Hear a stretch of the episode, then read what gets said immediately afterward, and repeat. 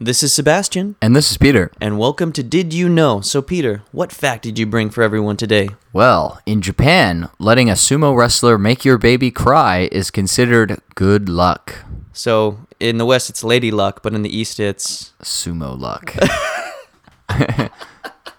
right?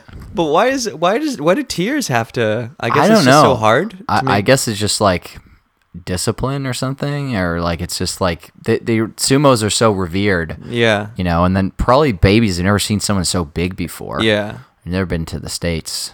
What if they like laugh instead of cry? Is that like? They're like, oh, make him cry. Yeah, I don't know. I mean, it's just kind of a funny thing. I mean, I, I guess it's also just like hilarious, you yeah, know, yeah. It's completely random, but I can imagine a bunch of people bringing babies to sumo the matches. sumo matches. Yeah, Just, And like, they're holding them Oh in my front. god! yeah.